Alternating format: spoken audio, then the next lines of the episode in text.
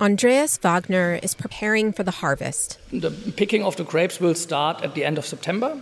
Wagner, along with his two brothers, runs Wagner Winery in Essenheim, a little more than six miles southwest of Mainz in western Germany. His family has been at this for a long time, harvesting this land for generations, about 300 years. It can be a precarious business. Because growing wine is uh, together with nature, there is a lot of risk. Late spring frost or extreme heat can ruin their crops. Consecutive years of very dry weather caused a 25% hit to their revenue last year, Wagner says. But he expects a good harvest this time around. After a few, hopefully warm and sunny weeks, they'll start to pick the Pinot grapes, then the Merlots. Then the Sauvignon Blanc and Riesling coming. This is our last uh, white grape, and then we have Cabernet Sauvignon and Syrah, Shiraz. And normally the time is about from four to six weeks, from the first day till the last day. Wine grapes have been grown in this area west of the Rhine River since the Romans. And nowadays, winemaking is a decent business here. According to the German Wine Institute, it's geographically the largest wine region in the country, turning out about a fifth of Germany's domestic wine every year. And why is the Rhine Hessen area so fruitful? It's a sunny region with soils that are good at soaking up water and giving that water to the vines slowly, a key thing during dry periods.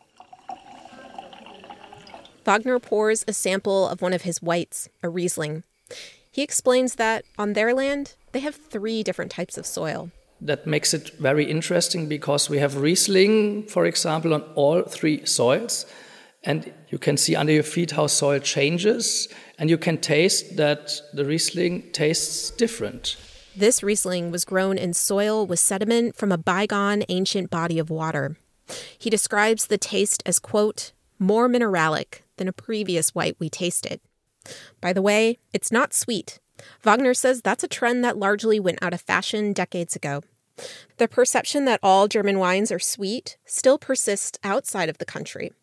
Experts say part of that is a marketing problem, and it might help to get more German fine wines on the shelves of everyday grocery stores, not just in specialty shops. Given its proximity to all of this wine country, Mainz is often referred to as the wine capital of Germany. Mainz is one of Louisville's sister cities. Ilka Hulein manages the region's participation in a global network called the Great Wine Capitals. Go outside of the city borders, you are surrounded by wine. And residents of Mainz don't take this for granted.